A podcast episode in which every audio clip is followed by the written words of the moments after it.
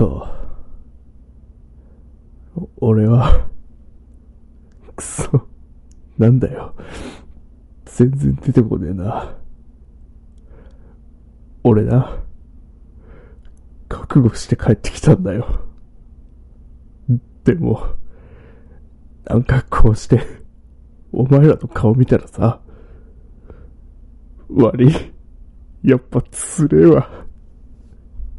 はい、どうも、ビルビスです。えー、好き物語第3回、えー、今回もやっていきます。よろしくお願いいたします。今回は、えっと、一つね、小説書いてきたんで、それを、まあ、番組のね、番組？今回の最後の方に、えー入れようかなと思ってますんで、えっと、ちょっと語りの部分は少なめに行こうかなと思ってますんで、お付き合いよろしくお願いいたします。じゃあ行きましょう。小説語りはい。じゃあやってまいりましょう。今回の小説語りはですね、えー、ズバリ、えー、太宰治の人間失格について、えー、語っていこうかなって思っております。よろしくお願いします。と人間失格って結構読んだことある人多いんじゃないかなって思ってまして、というのもね、なんか読書感想文とかによく読みがちなんじゃないかなみたいな風に思ったりしてて、あのー、あとあれよね。あのー、中二病をこじらしたりとかすると、格好つけて読んだりしてたかなって思う感じですかね。俺もまあ、まあ、漏れなくそちら側の人間なんで、あんまりそういうことを言ったら怒られちゃうかなと思ってるんですけど、安心してください。僕もそんな感じで最初読みましたね。えっ、とね、今までで2、3回ぐらい読んでるんですけど、あれは読むたんびにね、なんか感想が変わっていくっていうか、読み終わった後のこの自分の心持ちがね、変わってんなって実感できる、すごいいい本だと思います。あの、中にはね、物語が暗すぎるとか、あの、読んだ後すごい陰鬱なね、気分になっちゃうっていう人でちょっと読まないかなって人もいるんですけど、まあね、ぜひ読んでほしい。僕は思います、そうやって。なんでかっていうと、あの、読んだ、読み終わった後に、えっと、まず一つ感想として出てくるのが、あの、多分2種類あって、僕の見解の中では。あ、この物語に出てくる主人公は、俺に似てるなっていうタイプの人と、へえ、こんな人もいるんだねっていうタイプの人がいるんですよ。で、あ、俺に似てるな、とかって思っちゃうと、もうね、まるで自分のことのように見えてしまって、仕方がなくなると思うんですね、俺は。で、えー、こんな人もいるんだってなると、例えばその隣に座ってる人を見る感覚で、まあ見ることができるんじゃないかなっていうふうに思いますね、僕は。なんで、ちょっと毛嫌いというか、うん、今読むともんじゃないな、みたいな思ってる人は、ちょっと触りだけ読んで、あ、やばいなって思ったら、まあ、ちょっとね、あの、気分が明るい時に読むとね、またちょっと変わってくると思います。じゃあ、ちょっと内容に触れていきましょうか。内容って言っても僕、太宰治が好きなんで、ちょっと太宰治のね、話もちょっと交えながらやろうかなと思ってます。人間失格って、あの、ほぼほぼ太宰治の話なんですよ、言ったら。えー、っと、で、じゃあ何が書かれているかっていうと、ちょっと待ってくださいね。まず、その人間失格っていう本はね、あの、結構構成が分かれてて、えっと、橋書きっていう最初にちょっとあって、その後、あの、手記があって3つ。第1の手記、第2の手記、第3の手記っていう風に幕が分かれてて、まあ、それぞれで、まあ、それぞれのことを語られて、最後に後書きっていうのがあって終わりなんですけど、その、まあ、第1、第2、第3って、その、主人公の、あの、生涯を描いてるんですね。その、3つの区間に分けて。で、そこがまあ、まあ、それを読み進めることで、あこういう人間なんだな、みたいなことを、あの、語られていくみたいな話なんですけど、その第一の手記は少年時代の、えー、っと、回想っていうのが、まあ書かれていると。で、えー、っとね、うーん、なんて言えばいいんだろう。第一の式の中では、他人のことが、もう、あんまり理解できない俺は、と。わからないってなってしまって、で、その、わからない状態のまま、周りと何とかするためには、その、笑顔と、えーノリの良さ、調子よく接することで、こう、うまくやっていけるんじゃないかっていうふうに考えたよっていう、まあ内容、わかりやすく言えば。で、それを道家って呼んでね、ピエロですよね、言ったらね。その道家になりすましたと。で、もうこのあたりからもうわかるけど、まあ少年の頃から、ちょっと、いびつにね、歪んでいくっていうか、この、なんていうか、心のありようが。まあ自分も周りも騙して、周りとうまくやっていくようにしだした。っていう、まあ、言ったら、まあこういう、こういう言い方もあれだけど、まあ周りに合わせると。もう周りが望む姿に自分を変えていく。っていう、まあことをしだしたよっていうのが第一の式。で、第二の式は、あの、まあ、ちょっと大人になります。中学生かな？多分、中学生だったっけそう。うん。あれ違ったっけな？まあいいわ。で、あのそのね、まあ、道家がね、見破られちゃうんですよ。第二の式で。で、もう、まあ、ひどく動揺すると。で、クラスメイトにね、見抜かれるんですよ。で、もう怖くて怖くて、仕方がなくなって、じゃあどうしたかっていうと、その見破ったクラスメイトの、に、親密になるんですよ。仲良くなる。で、こう、なんとか失敗をごまかして、まあ、行くと。で、まあ、そのまま中学生はうまくいきました。で、東京の高校にね、行くんです。進学します。で、行ったはいいんですけど、あんまり学校に行かなかった。で、そこで、まあ、またある、ある、ね、男に会います。堀、堀木、うん、堀木という男に会いますね。で、その堀木をね、ちょっとね、親しく感じてたんですね。で、まあ一緒に遊ぶようになりました。はい。で、まあこ一緒に遊ぶにつれてね、堀木にね、あの、左翼の運動グループっていうところに連れて、紹介されて連れてかれて、で、その雰囲気がね、気に入っちゃうんですね。で、まあその運動自体には、あの、全く興味はなかったんです。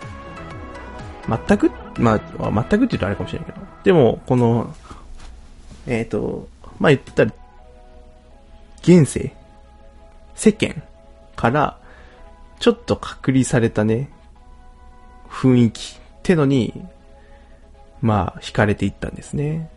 肌に合ったというか、うん。自分の、自分をね、こう、身を置くところに決めちゃったんです、そこ。で、しばらくして、大人になって、でね、今度は酒とか、タバコに、もうズブズブにはまっていきます。でも、荒れ果てるんです。自分の生活が。で、この頃には、左翼のグループからね、仕事が結構来るようになるんです。で、それをね、いや、めんどくさい。って、嫌だ。って言えなく、逃げちゃうんですよ。で、その、逃げてしまったな。俺、結局何もできてないなっていう、そのね、罪悪感からね、ああ、死のっかなって考えちゃうんです。で、その時に、常子っていう女の人と会います。で、その常子さんと話していくうちに、自分をね、こういう人間なんですって、さらけ出すっていうシーンがあるんですけど、それにね、まあちょっと、いいなって、寄り添いどころをね、見つけたなっていう風に感じてきます。でも、それもね、あの、長く続かなかったんです。また元の道家に戻ってしまいます。ピエロにね。で、また、こう、のらりくらりしだして。で、あのね、心の中ではね、幸福でありたいなとは思ってるんです。でも、その幸福にすら裏切られるってのが怖いんです。主人公は。で、結局、あの、またね、ピエロとして幸福でありたいけど、俺は人がわからないと。っていう風になってって、で、また常子と会うんです。で、その会った時にはもうね、お金もなくて、で、もちろん学校にも行ってませんから、学業もダメですよ。で、もう生きていくこと難しいと。ってなった時に、常子もね、ちょっとね、人生にね、疲れを感じてきてて、その二人がね、ついに、十水自殺を試みるんですね。でね、そのね、推察、失敗します、はっきり言って。でも、常子は亡くなっちゃうんです。でも主人公は生き残る。で、そうなった時に、やっぱね、あの、自分ちょっと責めちゃうんですね。で、そんな時にね、あのね、静子っていう女とまた会います。女の人とね。で、この人はね、一緒に暮らすようになります。で、まあ幸せなね、生活をね、送れるかなって思ってたんですけど、そのなんか、その幸福に今度は自分が押しつぶされて、すり減ってすり減って、押しつぶされそうになっちゃって、またね、その場からね、逃げちゃうんですよ。で、あの、なんで逃げたかっていうと、この、この幸福を自分が壊してしまうんじゃないか。っていう、あの、自分が人の心がわからないから始まった自分への、えー、不信感だとか、自分への、えー、っと、なんていうかな、自信のなさって言うとちょっと違うけど、こう自分が人の自分の幸せを壊してしまうんじゃないかっていう、もう幸せ自体を恐れちゃうっていう心境に陥っちゃって、もうね、まるで自分が疫病神だと、もう、思ってしまう。なんかね、そこもね、ちょっとわかるところもある、じゃないかなって俺は思います。あの、共感できる人はね、ちょっとわかると思うんですよ。俺もちょっとわかります、これは。あの、自分がいるせいで、自分がこういう感情を持ってしまってるせいで、今目の前で幸せそうにしている人の幸せを壊してしまうんじゃないかって思っちゃうんですよね。どうしても。それはね、その、僕の見解なんですけど、人を思うがゆえになってしまう。人の顔を見すぎてしまっているからこそ、そういう状態に陥っちゃってると。で、まあ、ピエロずっとやってましたから、同型を。なおさらよね、人の顔を見て自分の行動を変えるような人間がそういう心理に陥ってしまうのも、まあ仕方がないかなと。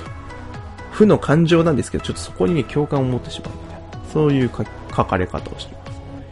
で、まあその後逃げました後、タバコ屋さんのね、ヨシコという人に惹かれます。惹かれる、心を惹かれます。で、またこのヨシコさんと一緒に暮らし始めますね。で、その時にはもうね、酒もやめて、幸福な幸福な生活を送ってました。ただ、あることがきっかけで、それがガラッと一変されちゃうんですよ。いや、そのあることは、まあちょっと読んでみてください。ここで言うとね、あんま面白くなっちゃうからね。うん。まあでもちょっと、いいもんではないっす。うん。まあちょっとガラッと幸せからか、遠く離れたことの気がで、そのね、事件をきっかけに、そのね、よしこさんってすっごく純真無垢。もうピュアな、ピュアな人なんです。綺麗な心を持った。そういう心を持った人に惹かれていたんですけど、それを、まあ、その心をね、汚される事故が、事件、事件が起こります。そう。で、それをね、まあ、知ってしまって、それもう、はぁと、やるせなさが来るんですね。で、もうまた、そのね、あーってなった時に、よりどころにしちゃったのがまたお酒にね、お酒をよりどころにしちゃって、またこう、お酒に溺れる毎日が始まってしまうんですね。で、今度はね、またね、ふらふらっと、薬屋さんに行きました。で、その薬屋さんの奥さんと知り合うようになりました。で、なんでこんなにね、女の人と接点多いのって思うかもしれないですけど、顔がいいんですよ。うん、設定としてね、美男子なんです。なので、あの、まあ、モテなくはないみたいな。うん。まあ僕女性じゃありませんから、そういう人が、こういう風に思ってる人が、まあ、多分ミステリアスな人なんですよ。まあ好きな人は好きなんじゃないかなとは思うんですけど、まあ僕はよくわかんないんで、その辺は 想像で読んだりしてるんですけどね。でね、その薬屋さんの奥さんと会った時に、お酒じゃなくてね、今度はね、薬に溺れるようになっちゃうんです。はい。でも、ダメダメじゃない。酒もやめ、結局薬に溺れて。でも、はぁと。ってなると、またね、ああ、死のうかなって考えちゃうんです。はあ、もう、何もね、幸福もない。唯一心によ、心の拠り所にしてた女性は、目の前でよこされてしまい、結局俺は薬に溺れて、もういっかってなっちゃうんです。で、そうやって考え、もうじゃあ、いつやろっかなって考えてる時に、さっきのね、堀木さんとか、もう一人いるんですけど、に、お前大丈夫かと。心配されちゃって、あの、精神病院にね、連れてかれるんです。うん。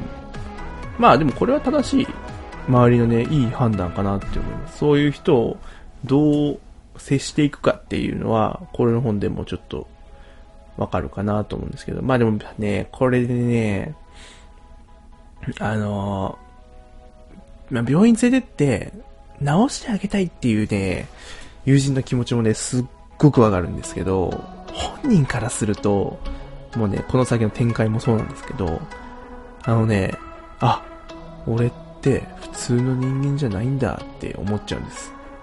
うん。あの、病院に連れてかれるほど、俺は、人として何か、重大な何かがね、欠如してるんだなって自覚しちゃうんです。で、あの、なんて言うんだろうな。人間じゃないんじゃないかって。もう俺は人では、人ですらないんじゃないか。って、思うようになって、でね、ここちょっと本文を引用しようかな。うん。これ、最後のね、手記の方に書いてある。最後の方に書いてある。今は自分には幸福も不幸もありません。ただ一切は過ぎていきます。自分が今まで阿鼻共感で生きていた、いわゆる人間の世界において、たった一つ、真理らしく思えたのはそれだけでした。思われたのはそれだけでしたと。今の自分には、幸福も不幸もないと、思ってしまって。で、ここで、終わるんです。はい。で、まあ人間失格って最後にね、まあタイトルの通り自分に人間失格っていう烙印を押して、最後に迎えるんですけど、じゃあ、ちょっと、人間失格のね、主人公をちょっと分析していくと、あのね、すっごい優しい人だったんです。この人っていうのは。だから、人にね、よく誰々くん、誰々ちゃんって優しいねって言われる人は、ちょっとこれ読むとドキッとするかもしれないですね。で、まあこれを読んで、えっと、マイナスな感情になるんじゃなくて、あ、僕も私も、優しい、人にね、優しくしすぎちゃうと、こうなっちゃうのかなって、ちょっと考えたりしたらいいかなと思います、僕は。でね、優しすぎるがゆえに、よりどころが全然見つからずに、結局酒と薬に溺れてしまう。っていう風になっちゃって、でね、あの、他人がわからないって、最初にね、恐怖を周りの人に抱いてたっていう風に喋ったと思うんですけど、これって、あんまり、ね、特別なことじゃないと思うんです。他人の心なんてわかる人いないし、かといって、その、全部わかる人って絶対おらん、おらんじゃん。おらんじゃん。いないじゃないですか。の、そう。で、あの、不安になることもあるじゃない？人と接するときにね。それを、頑張って頑張って、あの、みんなは友達とか、分かり合うようになっていくんですけど、ちょっと、臆病さがね、あって、自分の好き勝手に振る舞うことができなかった。もうそれ少年の時からね。それは、じゃあなんでそうなるかっていうと、こんな自分を見してもいいのかとか、こんな自分を見て、人は自分を受け入れてくれるだろうかっていう臆病さがね、あって、それゆえに人の顔を伺うようになって、で、まあ一人の動機が生まれて、で、最後、自分に人間失格っていう風につけちゃうと。最初はほんの些細な、もう今の小学生、中学生がもう、一番抱えてるであろう。どう接していいの？とか。俺ってこ、このクラスに本当に必要？とか。こいつと俺は遊んでもいいの？とか、そういうほんのちっちゃい悩み。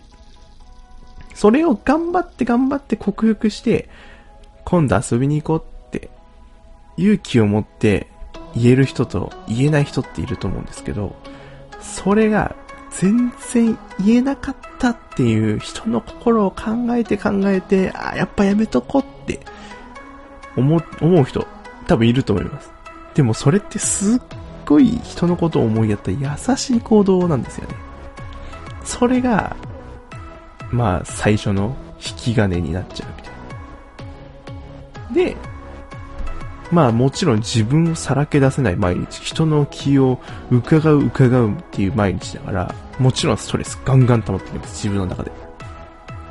もう自分を責める感情だとかがもうめちゃめちゃ溜まってきて、で、それを発散させるために、まあみんなもう人とね、付き合っていく中でストレス溜まることあると思います。で、その時にじゃあみんなならどうしてるかって話で、まあどこどこ遊びに行きますとかってなると思うんですけど、まあさっき言ったように酒、タバコ、薬に、まあ解放させられたっていう言い方が正しいかな。うん。させられたんですよ。ってなると、もう、ハマっていくしかないじゃないですか。うん。無理やり、ストレスを、もう、蛇口ひねられると思うんですよね、勝手に。キュッて。でも、ストレスジャバーって出て、で、また、まあ、酒、酔いが冷め、タバコも全部炭、灰になったら、また、蛇口閉めて、閉められて、ストレスがまた溜まってくみたいな。まあ、そうなるともう、また、じゃあ次また、俺のこの心の蛇口を開けてもらわないと。ってなるよね。で、こうもうズブズブ、ズブズブ、こうね、落ちてくよねっていう話ですよ。で、その、さっき言ったよしこさんの話ね。あの、で、よしこさんが、まあ、ある事件で、うん、ちょっとひどい目にあってから、まあ、めちゃめちゃ傷つくわけですよね。でね、あのなんか、その、それって、全然自分悪くないんですよ、その事件って。なのに、めちゃめちゃ自分を責めちゃうんですよ。なんかよくいるじゃないですか、そういう気持ちになっちゃう時って。なっちゃう人って。いるじゃないですか。あるじゃないですか、そういう時って。本当にそうなっちゃうんですよ。全然自分関係ないけど、なんか人が怒ったりとかしてたら、あ、ごめんって言わん、みんな。そういうことあると思うんですけど。でもそれも、じゃあなんで自分悪くなるのにごめんっていうかって、結局、さっきと一緒で優しいからなんですよ。あ、この人怒ってる。この人、なんで怒ってんだろう。今勝手に話しかけちゃダメだったかな。でも話しかけないと自分の用事も終わらないし、とごめんねって言うじゃないですか。で、でね、そこでね、それプラスよね。